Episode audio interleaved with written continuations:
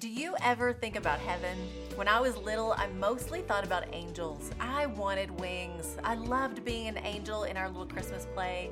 I knew God loved the world so much that he sent his son Jesus down to earth from heaven so that whoever believes in him can have eternal life. John three sixteen lays it out pretty clearly. I believed it. Why wouldn't I? It's the best news ever for this fallen and broken world. There is life to come that is everlasting beyond this one. And if your faith is in Jesus, you will spend eternity in heaven.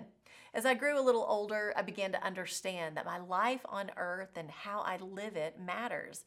I didn't put my faith in Jesus simply to secure me for heaven and keep me from going to hell. I mean, that's a huge part of it, but I am here for such a time as this, for a purpose, and this is not the end.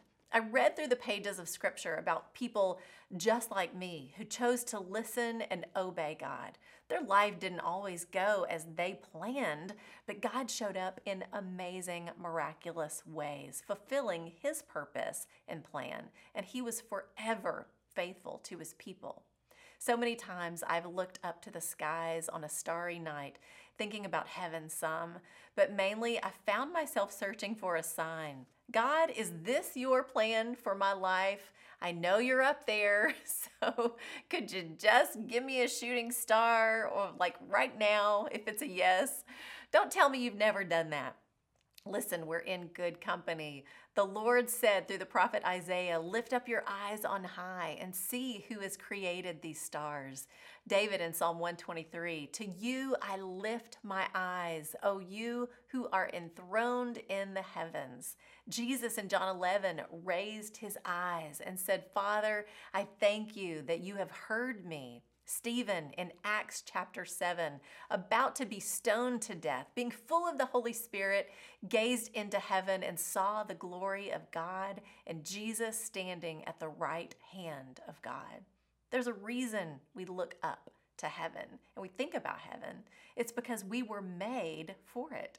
Knowing heaven is our eternal home changes everything for every single day of this life.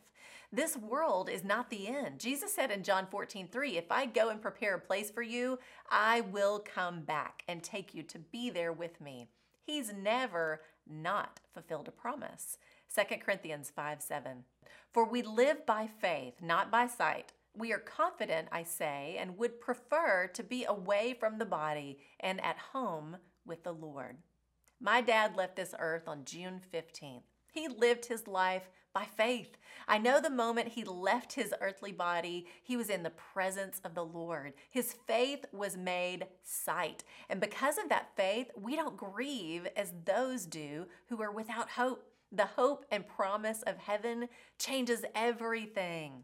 My dad is there with my sweet mother-in-law and my grandparents and precious friends and saints that have gone on before.